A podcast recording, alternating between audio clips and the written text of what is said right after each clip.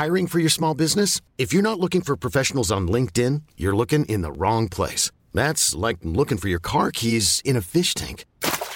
LinkedIn helps you hire professionals you can't find anywhere else, even those who aren't actively searching for a new job but might be open to the perfect role. In a given month, over 70% of LinkedIn users don't even visit other leading job sites. So start looking in the right place. With LinkedIn, you can hire professionals like a professional. Post your free job on linkedin.com slash achieve today. Hey, it's Ryan Reynolds, and I'm here with Keith, co-star of my upcoming film, If, only in theaters May 17th. Do you want to tell people the big news?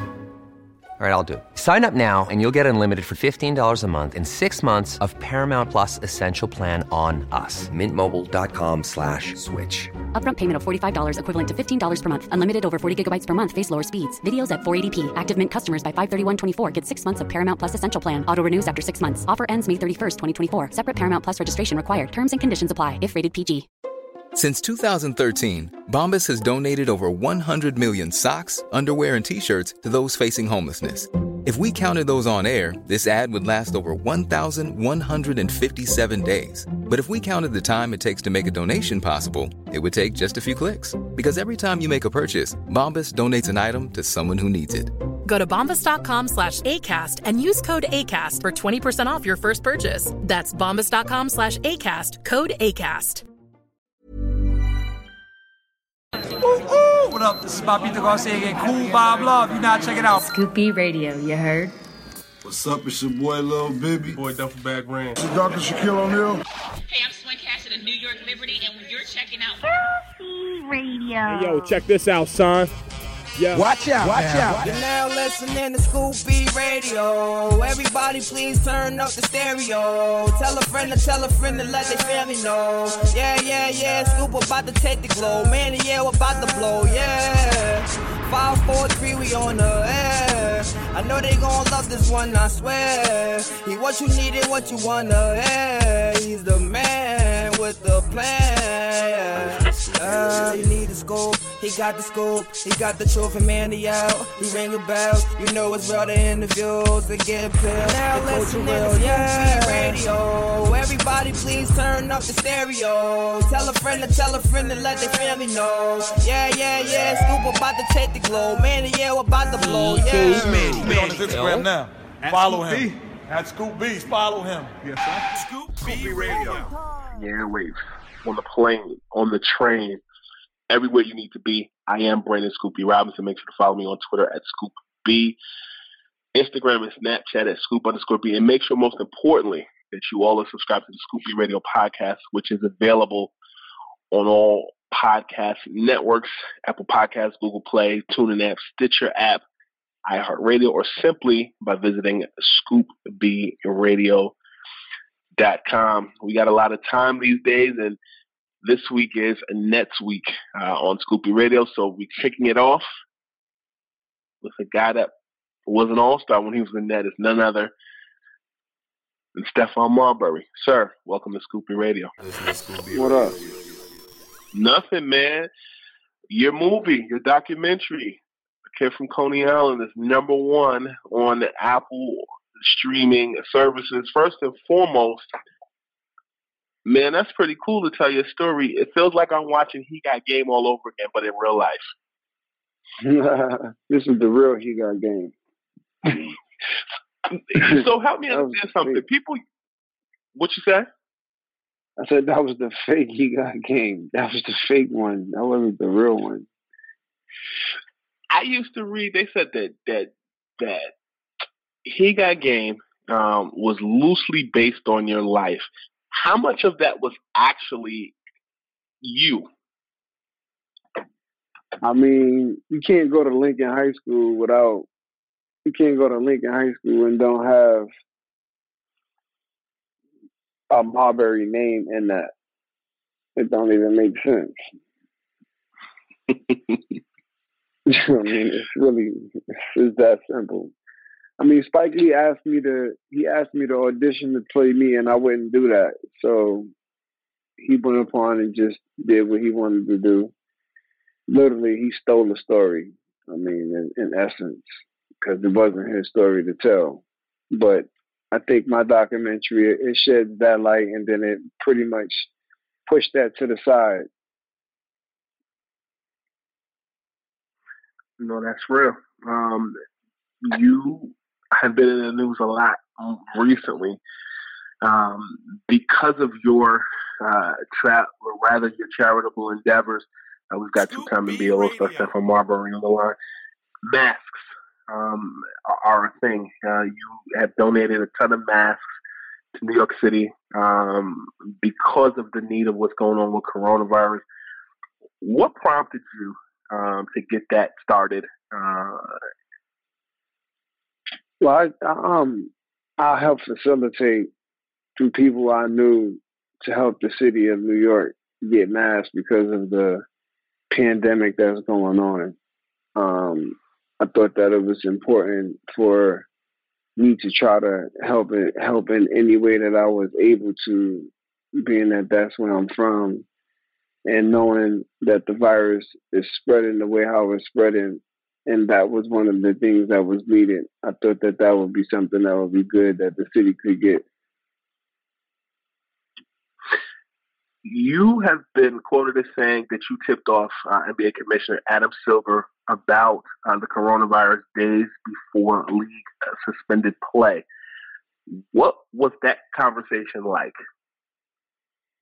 I sent him a long email basically just telling him that it was really serious and that he had to stop the games. I thought because, you know, the fans could get infected, the players could get infected, and you know it was just it wasn't good that someone can literally catch this this virus and die from it from just going to a basketball game. So I mean, for me, it was more so just staying in communication with him, and I'm sure he had his own resources of people that were telling him different things. I just wanted to make sure that I said something to him because I felt compelled to do so, being that I had an understanding of what was going on in China. The the Chinese Basketball Association uh, has kind of setting the trend of how sports leagues can um, handle uh, whether it's canceling, postponing, or, or whatever uh, it may be uh, their league. Um, I guess when you look at the situation with the NBA uh, and them being in limbo, if you were running the league, if you were the commissioner, how would you handle it um, this season? Would you cancel? What would you do? I mean, at this point, you can't have basketball unless you create a bubble where everyone goes and stays in one place and no one else can go come in or go out. Um, and I think that would be something that, I mean, it can be done, but I don't know based upon the time frame and um, and all of the people and the staff and all of the um, all of the teams and players and staff of people that come from the teams if they all would go to one one place. Um, so it's pretty intense right now and then how the virus is spreading and how no one has gotten in front of it. So being that no one has gotten in front of it, you can't really speak and talk about basketball right now when life is being lost. How have they handled it in China, uh, which is different from the way that it's hand- been handled in the United States, as far as quarantining, as far as uh, people just taking action? Do you think that in America they're more just, I guess the term would be hyper harry to get back to work and normal life? I mean, is there was there a level of impatience with how people in, in China were handling the situation and staying home? What's the difference? I mean, there's two different governments and how they handling it. Um, one is the party, which is um, a party where and where they basically follow the orders of the of the emperor Emperor Xi. So mm-hmm. our governance is governed by um, Donald Trump, and you have different states that have their own rules and what they're doing. I think from how they handled it here was completely different because they've had this experience before with SARS. So because Hmm. they've experienced this with SARS, they had a way deeper understanding in how to react and how to respond, and then also how to create a solution. We've never been in this situation before in America, other than a hundred years ago with the Spanish flu. So because um, we've never been in that position before, and the people that did live um, are in their hundreds and living right now. So they were children. So they really didn't have that understanding to be able to give that insight and input to help make a, a transition or create a solution. So I think from the way how I see how they handled the quarantine and how they handled the lockdown was it was needed. And I think when you create this structure, this infrastructure and how China handled it, because as I said, they had the experience with SARS, people already knew and they were aware that it was needed for the lockdown. It was needed for the 14 day quarantine because that's how long it takes to, to know how to know if, if, if, a person has the virus or not throughout that 14 day time period. So people weren't um, rebelling against that. They weren't looking at it as it being martial law was being induced on them. They were looking at it like this will be the way that we will find out who has the virus and who, who doesn't. Of course, not everybody's in agreement with it, but this was the way of how it went. And this is how they were able to get in front of it.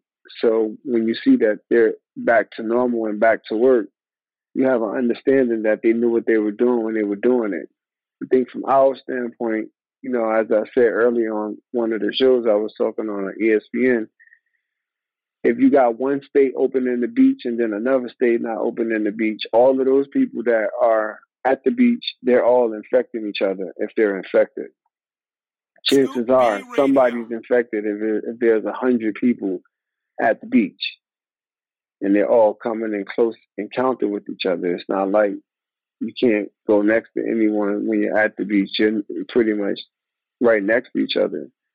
So that's creating complications and one state doing what they're supposed to do and keeping their numbers down and following the protocol despite all of the challenges and um this you know the the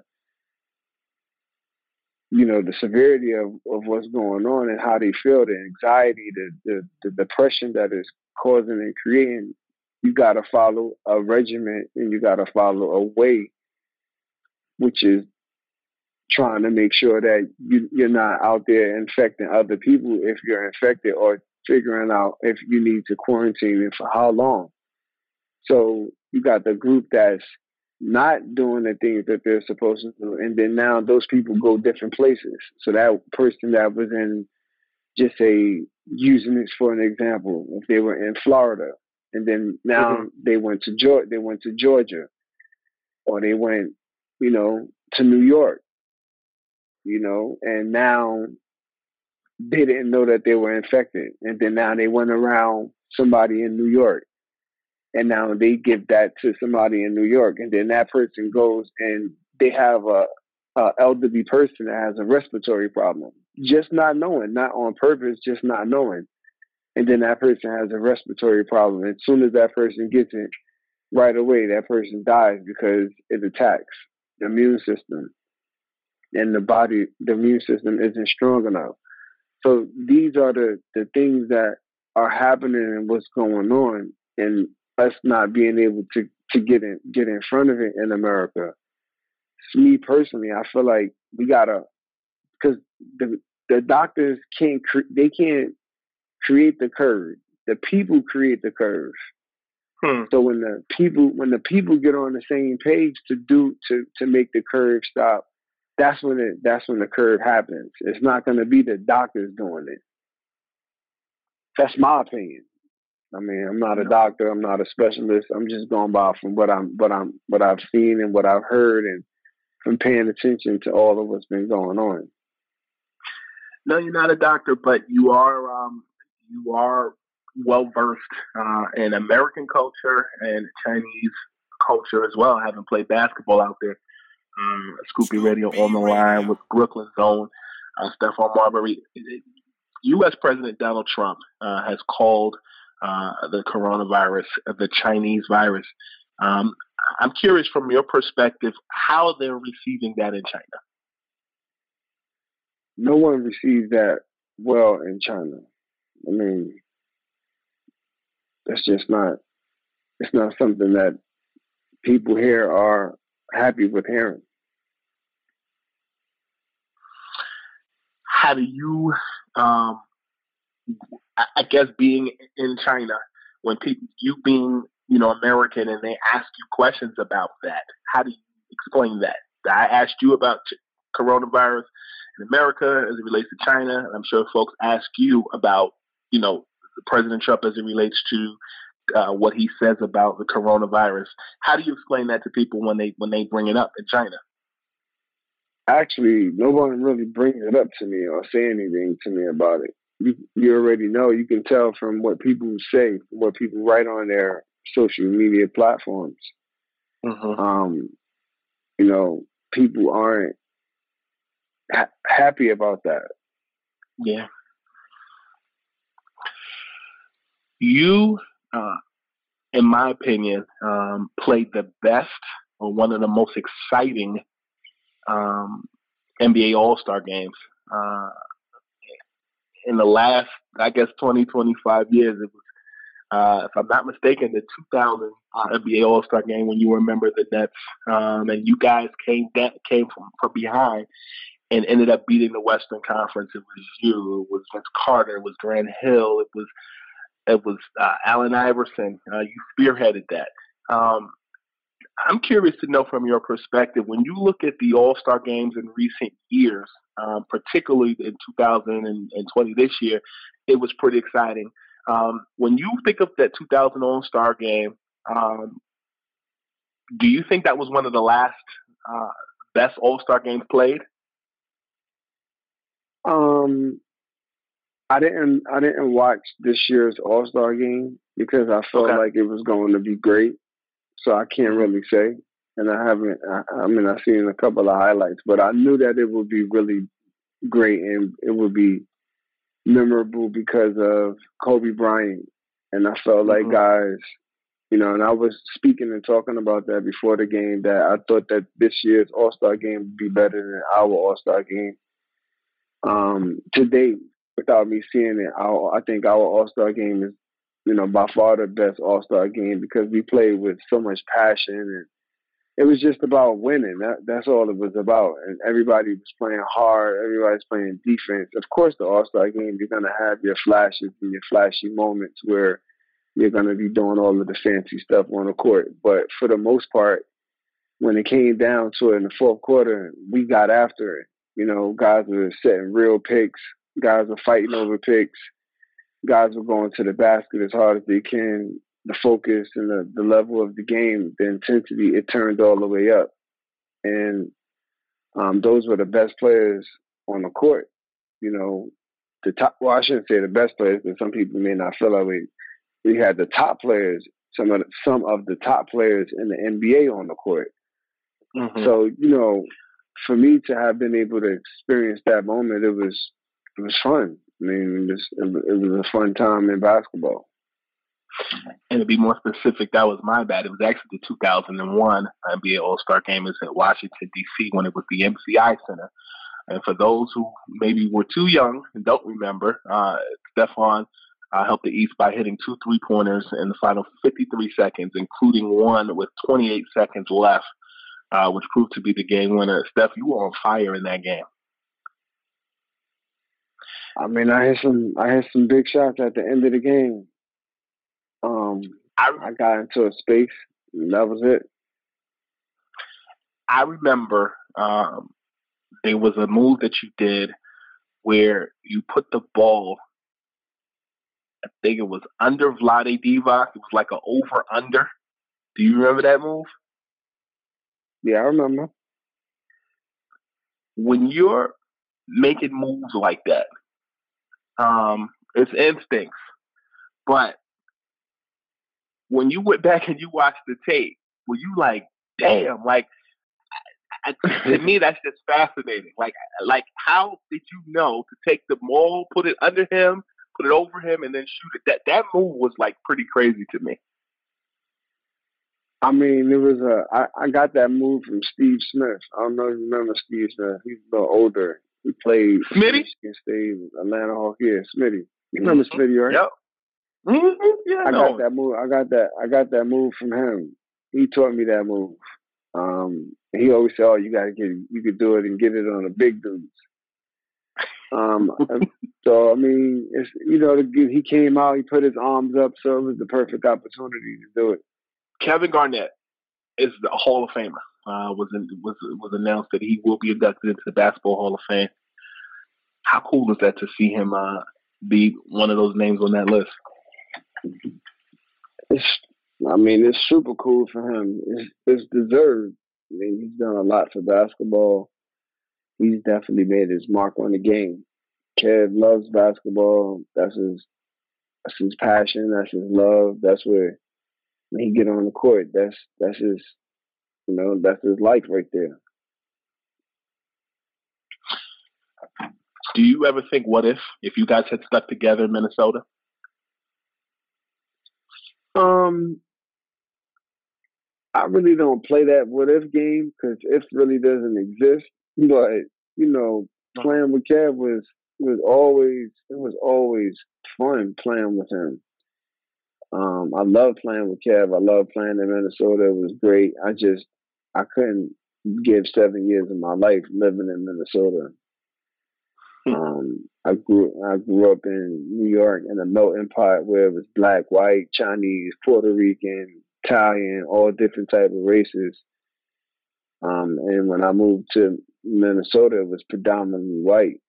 Um, after leaving Georgia Tech, where I lived in Atlanta, so mm-hmm. you go from a melting pot to a place where there's a lot of black people to where you go and it's six percent black people. It was a it was a culture shock for me. So I mean, I was evaluating my life, not just basketball. Um, and I'm not saying that you know I couldn't have stayed there and played there, but with the snow and how bad it, how cold it was, it was like 40 below. You you wake up and some days they'd be like, oh, if you go outside and you know if you don't have this and this, you can die. And I'm like, I don't want to die from. I mean, I I I, I know I'm gonna die one day, but I don't want to die from going outside of my car and I, my car stopped working and I got on just a regular jacket and I can't, you know, I can't, I don't have all of the things that I'm supposed to have in my car, which you should, blankets and all of these different things.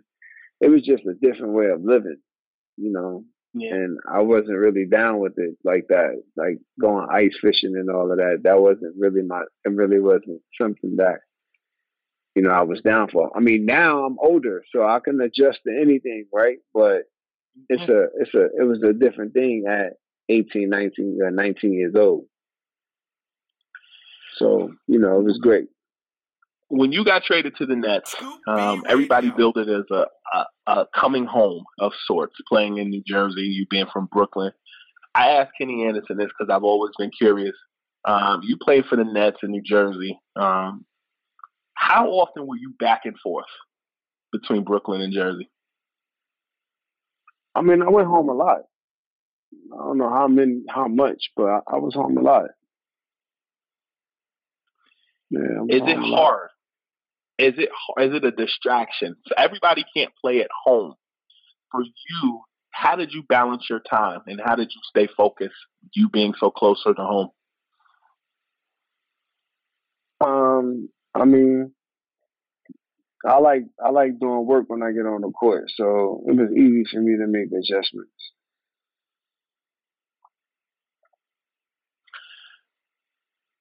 I remember you going against the Lakers in the Nets uniform. Um, and you had this acrobatic, you had a series of dunks, Um, you, you hit a series of threes against the Lakers and Kobe, and you guys won that game. Um, how competitive, um, or how much were your competitive juices flowing, knowing that you were on the court against Kobe and Shaq? Oh, we lost that game. we lost that game, but playing against those guys, and anytime you play against uh, top players, you you always bring your game out because if you don't, they're gonna you know they're gonna bring theirs out. So it's either you're gonna do you or they're gonna do you. Kevin Durant and Kyrie Irving are members of the Nets. Um, they signed with the Nets in the off season, um, and you know next season it looks like those two uh, will be um, you know on the court at the same time. Do you think that there's going to be an adjustment uh, when those two finally get on the court together? Um, I think those two on the court is going to be pretty magical. I think it's going to put it's going to put um, things in perspective as far as how good they really are and what their capabilities are because Kyrie Irving is a different monster and Kevin Durant is a different monster. And them two together, because they have good energy with each other and they're on the same page, they're gonna flow perfectly. So I think it's gonna be good. I remember I was in college and I um, saw you put the moves on Yao Ming, that crossover that made him sit down. Um, when you look at the impact that Yao Ming had on China, where do you think? Um, I, I guess th- does it inspire you, and do you like to see um, that other guys like um, have come into the NBA since Yao Ming um, and have made an impact? So I guess my first question is, how cool is it to number one see um, Yao Ming um, make an impact in the NBA, become a Hall of Famer, and um, the impact that he's left for people in China who want to, um, you know, potentially play NBA basketball one day. I mean, he came, he did what he was supposed to do for his nation to have um, a goal, for them to have a goal and to inspire to inspire towards that goal. He set the, the I mean, he laid the pavement down for people to go down this road to playing in the NBA to reach uh, a high a high level because there were other Chinese players that played in the NBA before him. He was the one that really put China on the map. So I think opportunity is there. All someone has to do is go and do the work to put themselves in that position. I remember the blackout. And if I'm not mistaken, you were on Fat Joe's team. And the game got canceled. LeBron James was supposed to be on Jay Z's team. Um, what are your recollections about the game at Rucker Park that was never played? That's exactly what it is. It was a game that never was played, and and that's it. Ain't nothing more, nothing less. It's a bunch of talk that was done, but nobody played, so it don't matter. Who was on your team? I forgot, man. that was a lot. Really? It was a lot of. It was ah, Kareem Reid, um, who was Ron Artest, Jermaine O'Neal. We had a squad. I forget. We had a lot of guys. I just remember, you know, you see footage on MSG. Um, and you see social media talking about it now, and it's just one of those things. It was like it was almost like people want to believe that Santa Claus was there and it wasn't there. Um, that to me Um, like you said, it was a game that was supposed to happen that that never happened. Um, and then there were so many clues um, through hip hop songs um, about, you know, what was it? Uh, Fat Joe said, not even Pee Wee Kirkland couldn't imagine this. You dudes didn't have to play to win the championship. Mm-hmm. How high was Fat Joe for that game? I mean, he was charged up. He was ready. He was supercharged. I mean, he loved basketball, and this was a time where he had he had basketball right in the palm of his hands inside of the place where everybody wanted to play for in the street. If social media existed then, you look at oh, Zion forget Williamson. about it. forget about it. It's no. I can't even put no if if. That's all. That's why I said you can't do if.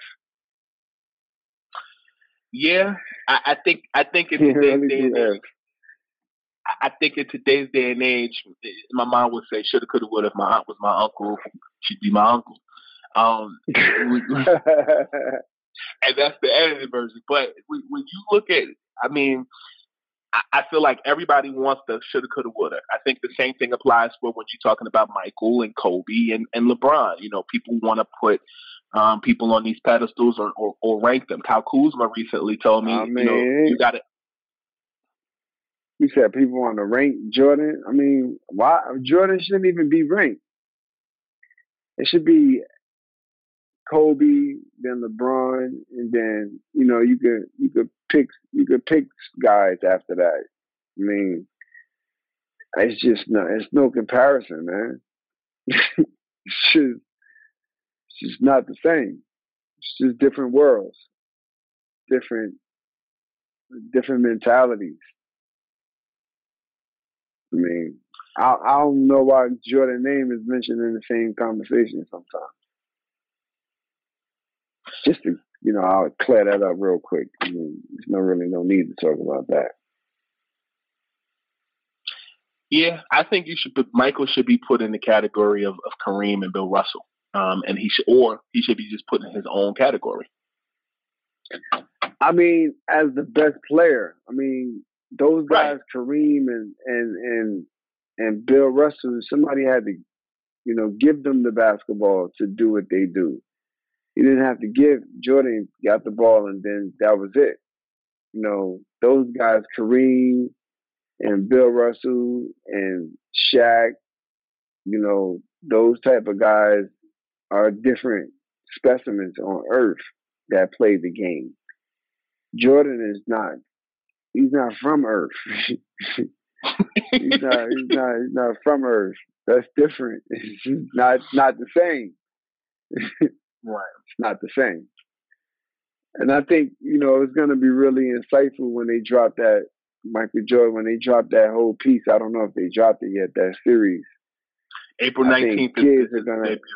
April 19th? Yeah, it's gonna be kids. I mean, this and the, the the crazy part is that now everybody is home, so nobody can't go nowhere. So all the little kids are gonna have to watch it, and then they're gonna be like, "Damn, this is crazy." So it's kind of like gonna mess things up for you know guys like LeBron James and them saying that he's you know what you know that he's you can't say LeBron James better than Michael Jordan. Come on, man. he's a great player. Don't get it wrong. He's a great, great player. Unbelievable, amazing. But better than Michael Jordan, it's not even the same. It's not even the same. It's just different. Without even no explanation or ex- or explaining, because we can't talk about Jordan's game. It's like you only could talk about what people are not. Yeah. so it's these are just the facts. Your rookie season, '96, uh, was the NBA's 50th anniversary, um, and I guess my question, you know, the Bulls won a championship that year. Do you remember the first time you laced them up against Michael? Your first game? Yeah, I remember. Yeah, I remember. I remember like it was yesterday. Walk me through. I was just in awe. That's all. I was so in awe. They jumped ball. They scored. I was like standing there looking. And then after that, I snapped out of it. I was like, oh, oh, that's oh, you scored. but it's fun, man. It's fun being able to say you played against Jordan. You went at Jordan, and Jordan said, you know, I couldn't nothing with young blood. So the real spoke on the real. I feel like oftentimes in your early part of your career, um, I want to say from like 96 to like 99, maybe 2000, um, many people try to um, compare you and Allen Iverson uh, rather than appreciate you guys' greatness. Scoop Um, B Radio. How enjoyable was it going toe to toe with AI uh, early in you guys' career? I mean, we really didn't go toe to toe because I always guarded him. He never really guarded me.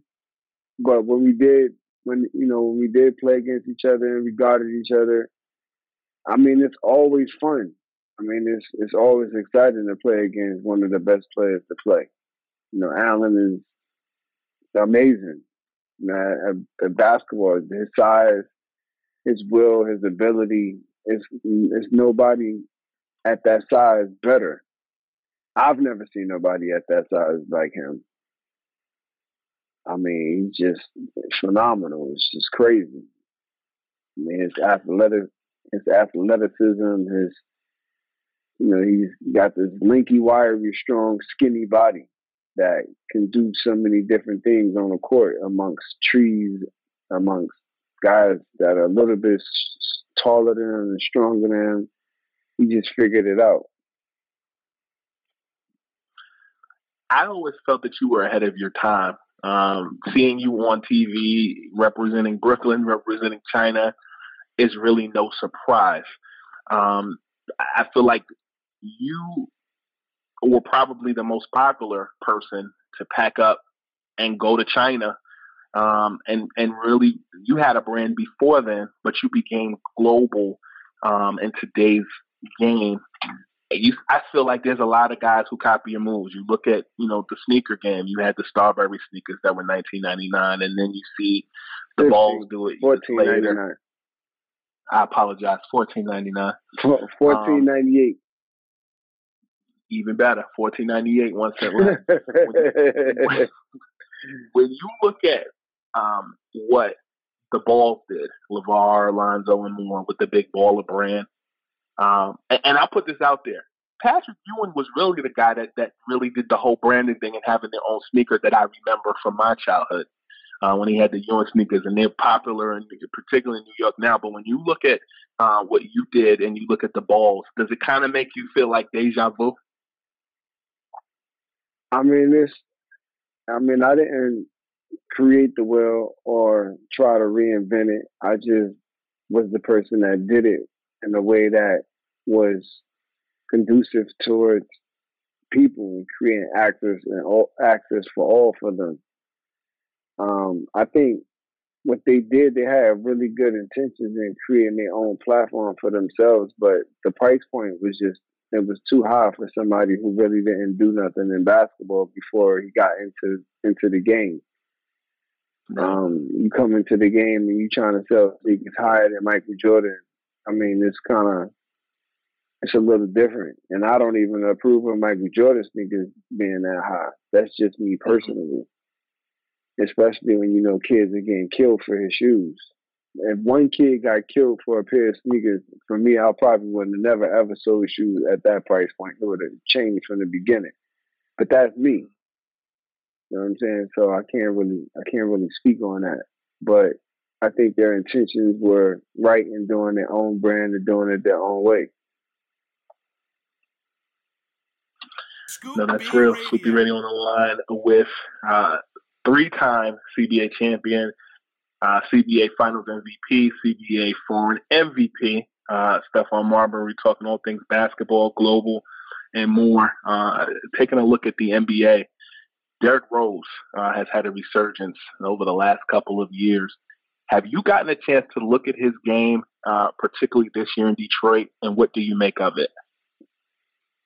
I mean, he looks like him, himself without the ultra athleticism, but everything is intact. His short mid range pull up, his floaters, his left hand, his right hand, his speed to the basket, using his first step, and you know, getting guys to go lateral while he's in the continuance and going forward using herky jerky moves.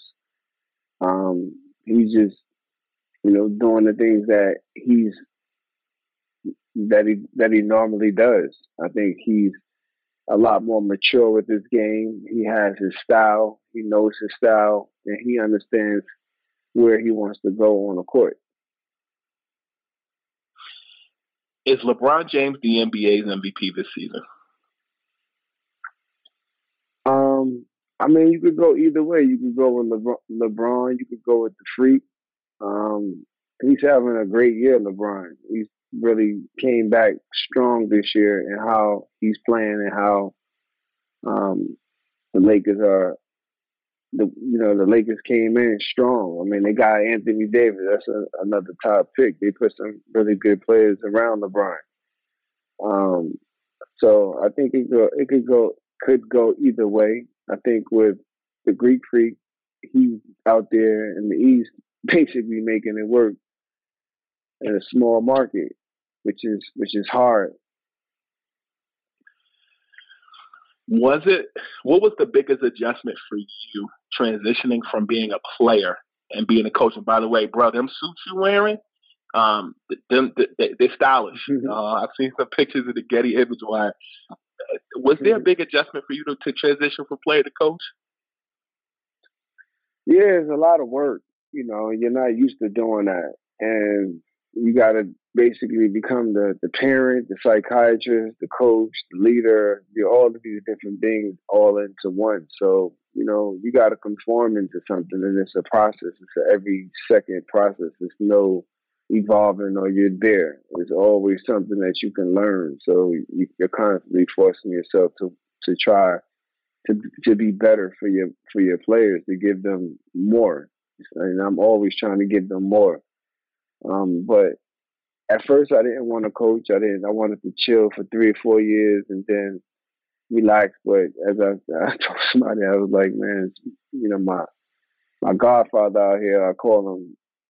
He was like, oh, you know, Stephon. You know, when nobody wants to eat cold food when the food comes out and it's cold, right? Hmm. So you know, you, you just you, you retired, and this is a good time to get back into it while you're still fresh and hot. So I made the decision.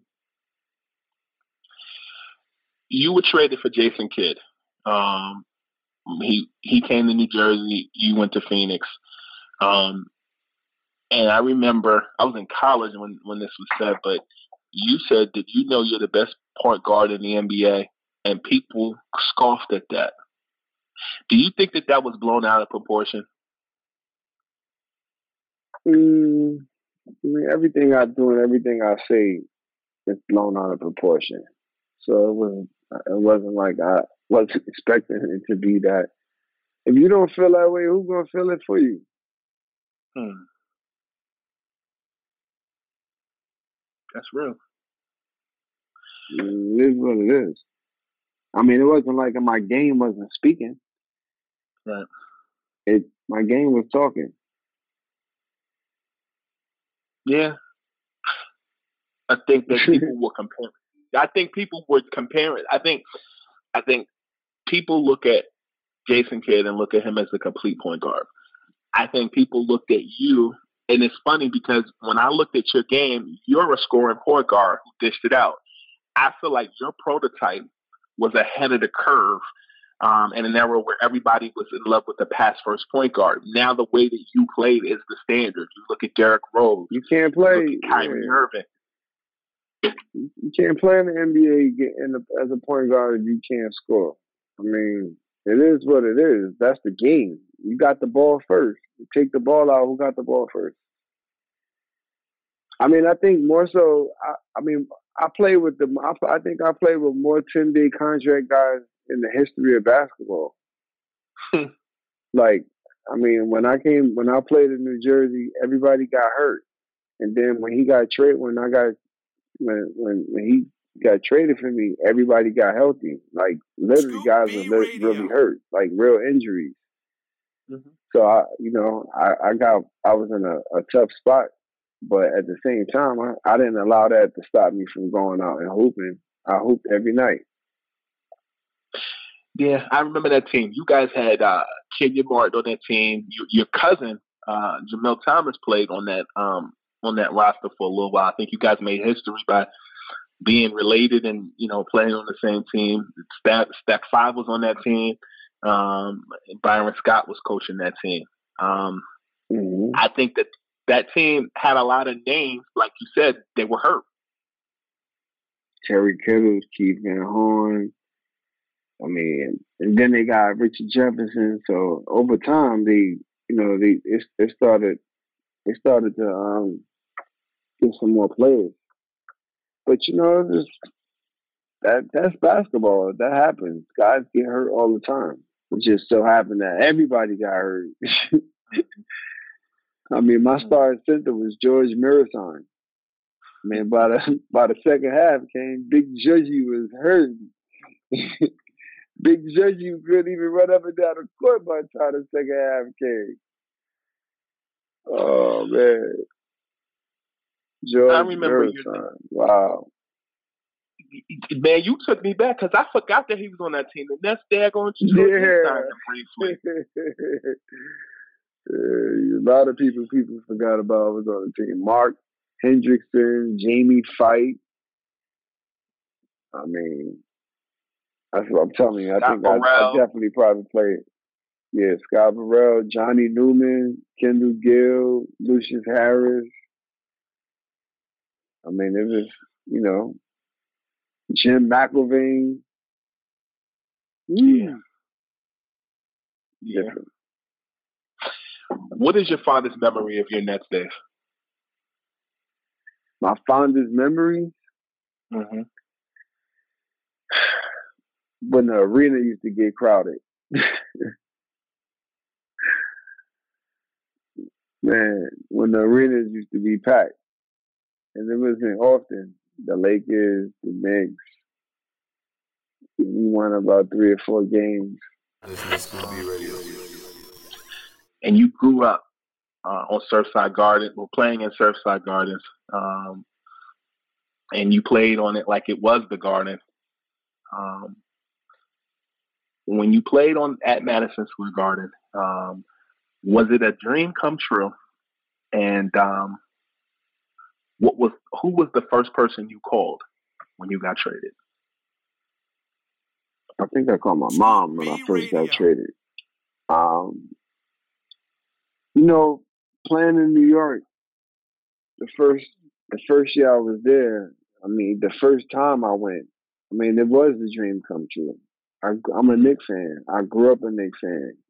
You know, we I lived right outside. We the name of the court was called the Garden. Right. So for me, um, this is this is life. This is everything that you dream of as a basketball player to be in this space, to be in this position, and playing there. It was magical even during the tough times, because the garden is the garden. It's not. There's no player that make up the garden. The garden makes up the garden. Sure. Not Patrick Ewing, not Bernard King, not nobody. It's it's the garden. It has its own identity. The Mecca. Last question.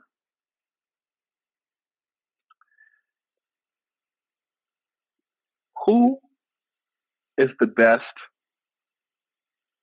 New York City point guard other than yourself to play in the NBA?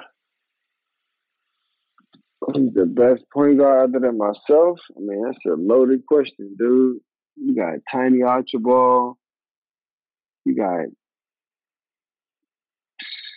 you got Kenny Anderson.